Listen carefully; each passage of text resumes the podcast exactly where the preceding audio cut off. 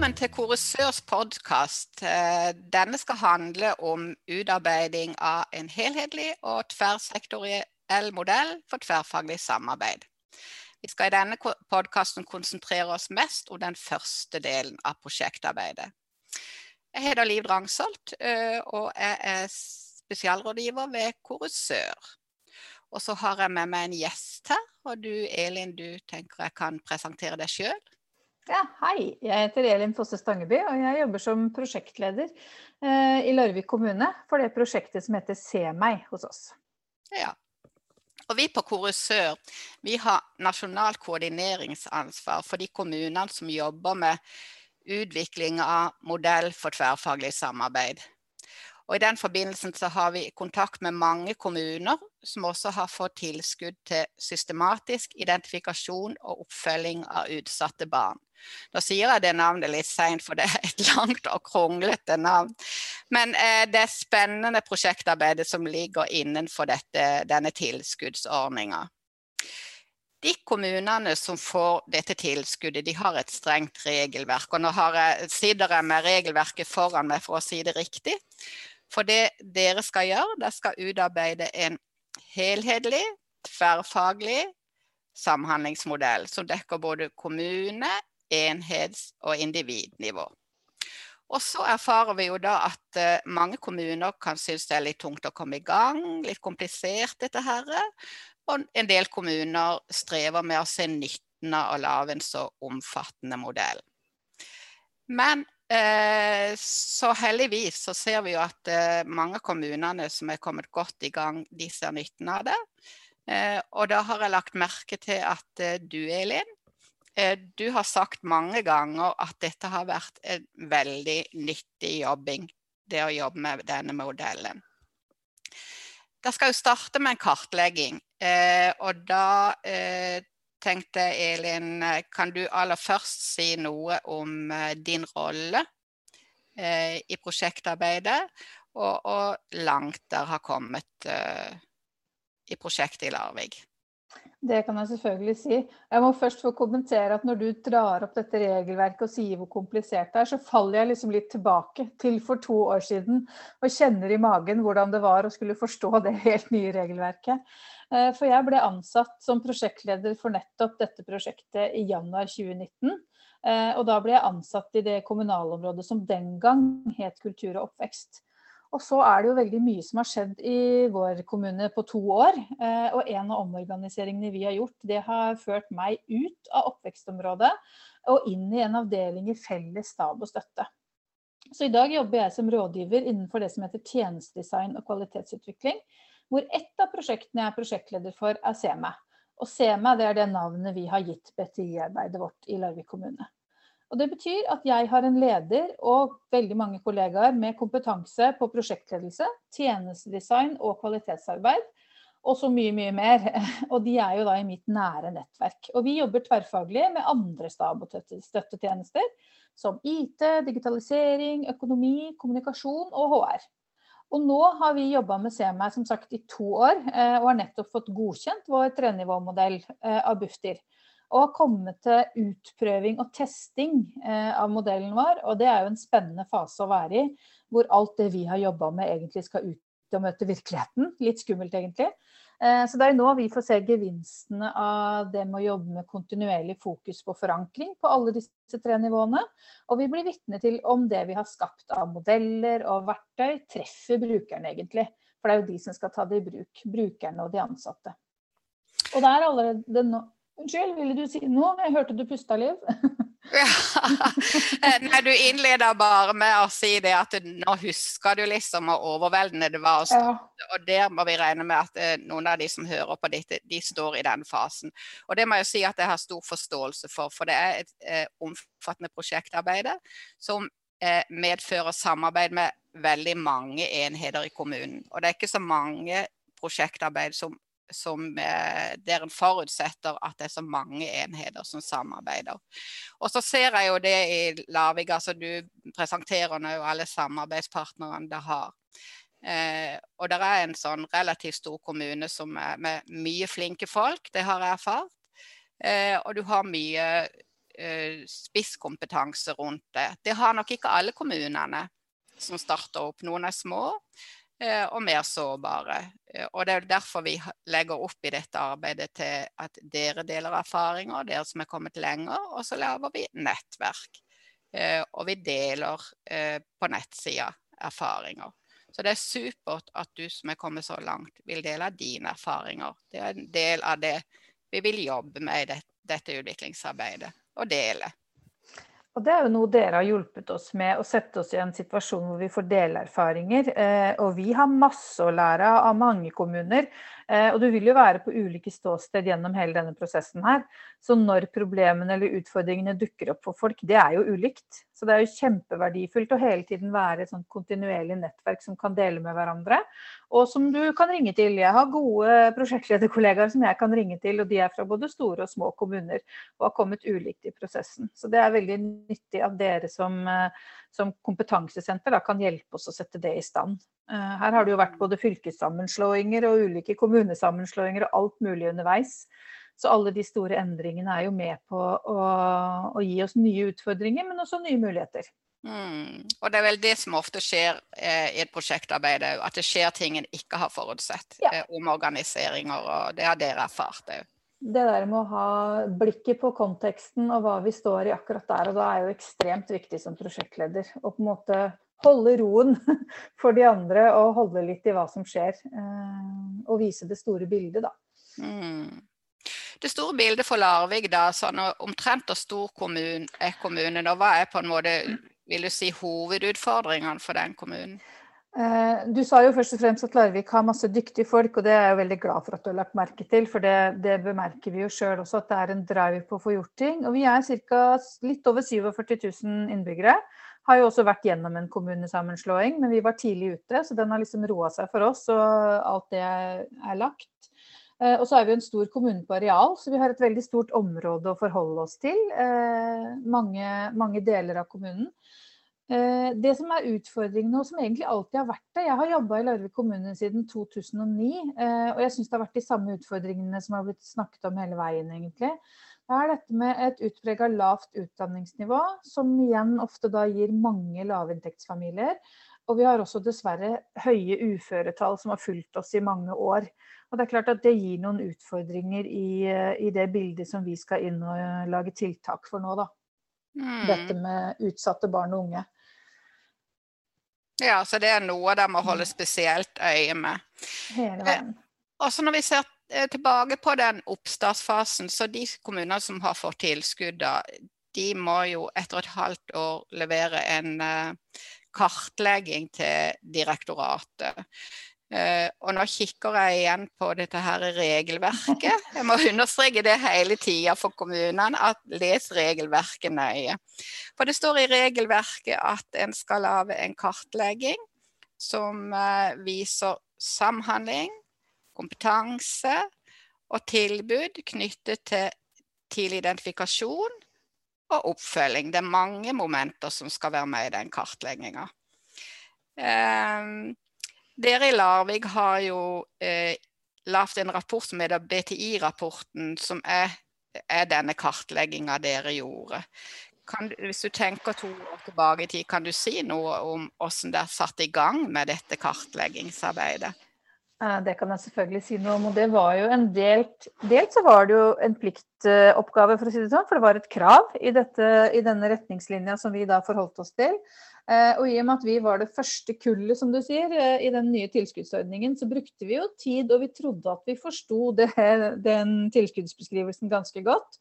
Men så var det jo litt rart at hele omverdenen virka ikke som de snakka om det samme. Jeg kom jo inn i en kommune som hadde snakka om BTI lenge og som da hadde forholdt seg til eh, de gamle regelverkene og de gamle tilskuddsordningene som var. Og det samme opplevde jeg vel litt at jeg møtte når jeg møtte dere i Korus. At dere også var jo kjempedyktige på det som hadde vært. Eh, og alle de andre kommunene som dere nevnte var gode, de var kjempedyktige på det som hadde vært. Og så skjønte jeg liksom ikke helt, jeg begynte å lure på er jeg den eneste som leser dette regelverket sånn som jeg gjør? Eller hva er det? For dette var liksom en annen verden. Så vi brukte mye tid på å prøve å forstå det regelverket, og jeg brukte mye tid på å forankre dette nye regelverket inn i den organisasjonen jeg kom i.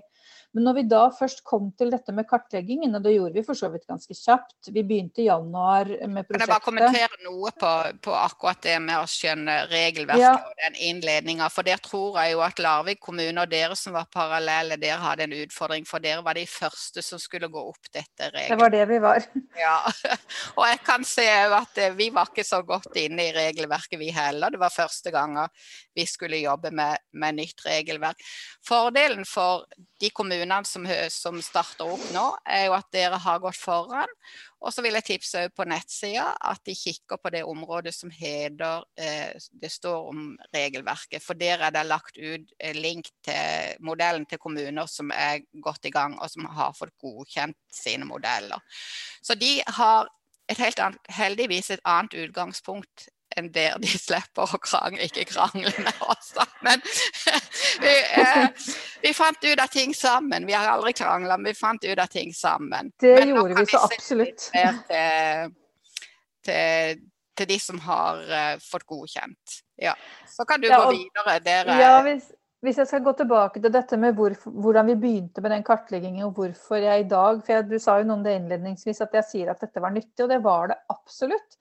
Fordi det er en god måte å starte et prosjektarbeid på, og begynne å leite etter de ulike sannhetene. For det er jo ingen hemmelighet at vi har ulike faglige sannheter og ulike eh, faglige virkelighetsopplevelser i, i alle de tverrfaglige enhetene som skal være med her.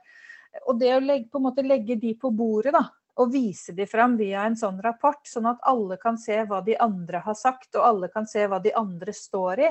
Det tror jeg er veldig veldig verdifullt. Og det var veldig verdifullt å gjøre det samtidig som vi etablerte både kulturer og en ny gruppe, en ny prosjektgruppe, en ny styringsgruppe. Så det ga oss liksom en drive inn i at dette er virkelighetsforståelsen vår. Nå har vi en felles virkelighetsforståelse, og det tok tid. Og er fortsatt ikke helt etablert hos alle, det må jeg bare si. Det er en tidkrevende jobb og noe som krever kontinuitet. Eh, men det å gjøre dette her samtidig som vi starta prosjektet, det var veldig verdifullt. Så jeg er jo i dag veldig takknemlig for at det er nettopp det eh, Bufdir ber oss om å gjøre i oppstarten. Så til dere som sliter og syns at dette er tungt, dere kommer til å være glad for det om noen måneder. Eh, den rapporten vår har vi brukt mye og går tilbake til. Og den er jo ikke minst verdifull den dagen vi skal evaluere. Min erfaring er at når kommunene har gjort dette arbeidet, så er de ofte, altså kan en få en stolthet over når en har kartlagt og se, se, hva vi har. Eh, for da, en finner ofte mange tiltak og tilbud som, en, som, er litt bortgjemt, og som ikke de andre vet om. Så jeg har jo inntrykk av at det er en veldig positiv prosess. Men sånn konkret eh, eh, altså hva fant dere? Hva hadde dere av rapporter og kartlegginger som da kunne ta utgangspunkt? Eller? Vi erfarte jo allerede tidlig, eh, det fikk jeg noen innspill på veldig tidlig fra de, de, som hadde stått i dette lenge, at vi har mye. Og det hadde vi. Vi hadde mm. mange rapporter som hadde blitt laga både på enkelte virksomheter, men også på tvers av virksomheter.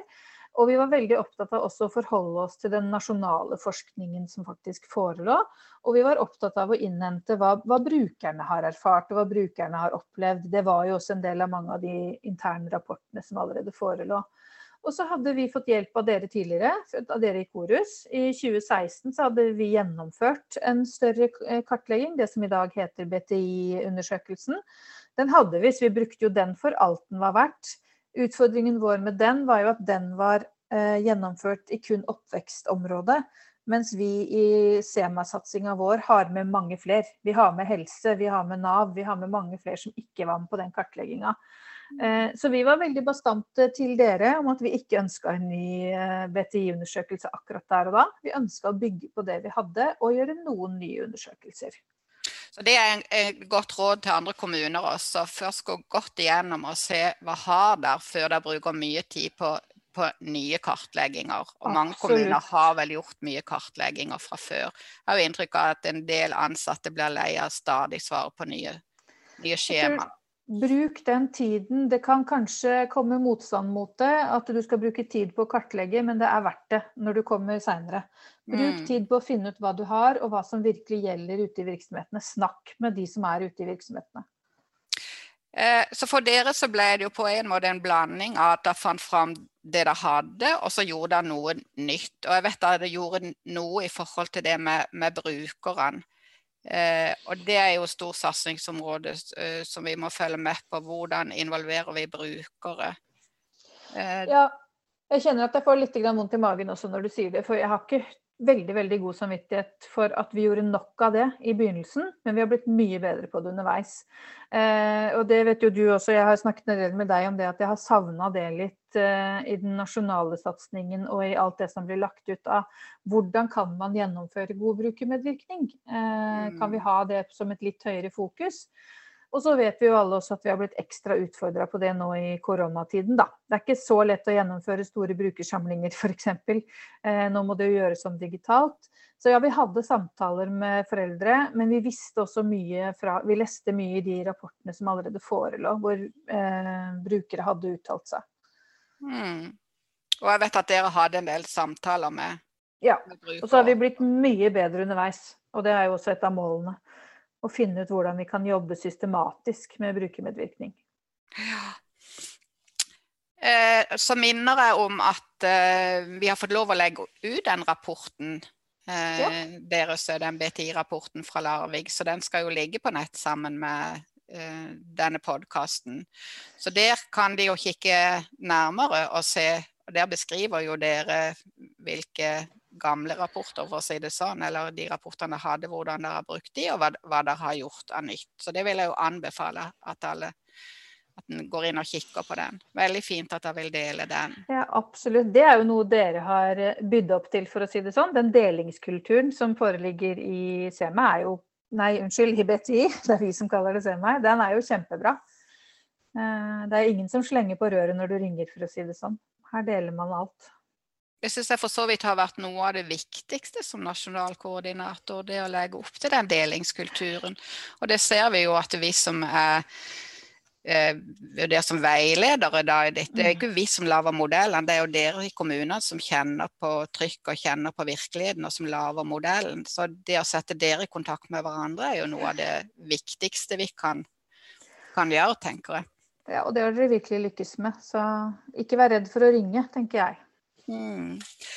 Eh, kan du si litt kort om hvordan du tenker at dere kan bruke denne rapporten, BTI-rapporten deres eh, videre?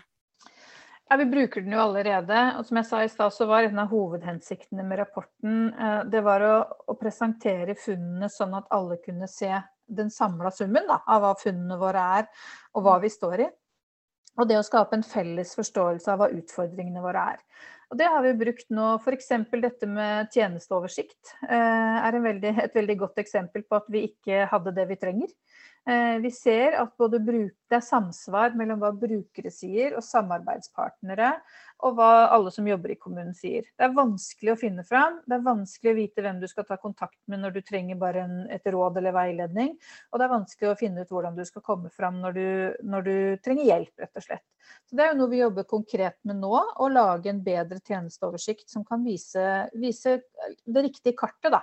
Og som jeg sa, så har jo vi hatt omorganiseringer underveis også, så dette er jo også en kontinuerlig jobb som man må gjøre på en klok måte. Og ikke bare sånn oi, her er en fin oversikt, den kan vi bruke for alltid. Det kommer jo ikke til å skje. Her må man lage et arbeid som gjør at man kan vedlikeholde den også. Så det er en måte vi bruker rapporten på. Som sagt, i evalueringsfasen så kommer vi jo til å gå tilbake til rapporten og se hva var det vi fant ut. Har vi blitt bedre? Har vi ikke blitt bedre? Hva må vi fortsatt jobbe med? Så den er jo med oss hele veien. Den har også blitt brukt til politisk forankring, til forankring oppover i systemet vårt, og til å presentere selvfølgelig ut. Vi har vært både hos uh, uh, ulike samarbeidspartnere, hos frivillighet. Alt dette her bruker vi jo den for alt det er verdt. Det jeg ser er at vi kunne vært klokere på å lage en kort oppsummering eller en slags powerpoint eller noe som vi kunne delt mer. En kortutgave av rapporten, for å si det sånn. Så hadde vi fått delt den til flere tidligere. Litt mer pedagogisk, ja. Ja. Det er det du sier om tiltaksoversikten, som jeg bare kommenterer at det er også min erfaring. At uh, den tiltaksoversikten er kjempeviktig, og det er kjempeviktig ja. at den blir delt, at den kommer ut på nettsida. For det sier også samarbeidspartnere, altså sier fastleger og spesialisthelsetjenesten, at det er vanskelig for de å holde oversikt. Ja. Og brukerne. Det er veldig fint hvis kommunene lager en tiltaksoversikt som er tilgjengelig og forståelig for brukeren også. Uh, og jeg har jo vært med på møter i Larvik kommune der ungdommene sier selv at de syns det er vanskelig å få oversikt. De vet om helsesøstre og sånn, men uh, det er ikke alltid like lett å komme til hos helsesøster. Så det at en lager en uh, oversikt over tiltakene som kan gå ut til mange, mm. tror jeg er veldig viktig. Jeg har lyst til å si at det, det er erfart med å lage de tiltaksoversiktene, så jeg tror det er veldig god plass å begynne også, sånn at en får med seg videre det som en er fornøyd med og stolt av. For det, med mye annet prosjektarbeid så ser jeg at en har lett for at en glemmer det gamle. Og der tror jeg eh, en del gode tiltak forsvinner. Og en ser jo også at ansatte som er litt såre på at de har lagt ned mye arbeid i ting, eh, i prosjekter, plutselig så er det noe nytt som skal overta. Og Det er jo også meninga med denne kartlegginga. At en skal kartlegge hva fungerer, og hva er bra. Og vi skal ha med oss videre alt som er bra. Mm. Det at du bruker begrepet 'såre på', det er ekstremt viktig. Og det er viktig å være forberedt på. For dette er jo virksomheter og avdelinger som har lagt ned som du sier, masse jobb i å gjøre ting. Og en prosjektleders jobb er på ingen måte å gå ut og rasere det. Jeg ser det som at en prosjektleders jobb er å vise fram det vi har og så får vi mm. sammen bli enige om hva vi skal fortsette å ha. Eh, fordi det vi er enige om, er at vi må ha mer felles. Eh, og vi kan ikke ha tiltak som tråkker i hverandre og som er nesten det samme, eh, og ellers som motarbeider hverandre, for å si det enda verre. For det har vi faktisk funnet eksempler på. At den ene gjør det, og den andre gjør det, og så jobber de mot ukjent mål, for å si det sånn. Så det der med å ta hensyn til at her er det folk som har lagt ned mye jobb og gjort veldig mye bra, og prøve å forstå det. Ikke bare forstå det ut fra din egen fagforståelse, men faktisk legge til en slags felles fagforståelse, og det er det vi må utvikle. Eh, og da tror jeg jo at vi får til bedre tverrfaglighet, hvis vi klarer det. Men det er, det er, langvarig jobb, og det er intens jobb, og du kan aldri slutte, på en måte. Det må vedlikeholdes. Og det er spennende. Ja, mm. veldig spennende. Jeg ser, Elin, at uh, vi begynner å gå Ja, det ante oss vel nesten på forhånd. vi blir ivrige, og jeg kan jo ikke eller samarbeide med det, som er veldig ivrig person, og det ser jeg, det er du videre. Um,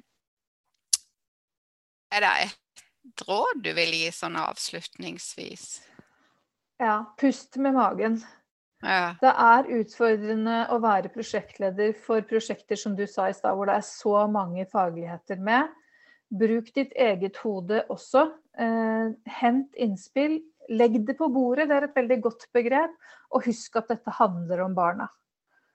Eh, glem aldri at det er de som er de viktigste. Vi bruker begrepet 'sette barna på bordet' i Larvik. Glem aldri det. Det er mine beste råd. Det er et kjempeviktig råd, for det er så komplisert så at vi eh, husker at det, det, er både gravide, barn og unge ja. dette handler om. Mm. Og så har jeg tenkt å gi et råd som er fryktelig kjedelig. Men det er meningen av les regelverket nøye. Men vi får si les regelverket nøye, og husk at det handler om gravide, barn og unge. Det er de som er hovedpersonene her. Og da har jeg lyst til å legge til, Liv, at når du leser det regelverket og lurer på noe, så ikke lur på det alene. Spør noen. Veldig godt eh, råd. Ja. Skal vi si takk for oss da, Eli? Vi må slutte en gang. vi må jo avslutte. Vi kommer sikkert til å fortsette på bakrommet, men Nei, men Da sier vi uh, tusen takk for oss, og tusen takk til deg, Elin, for at uh, du ville dele av dine erfaringer her.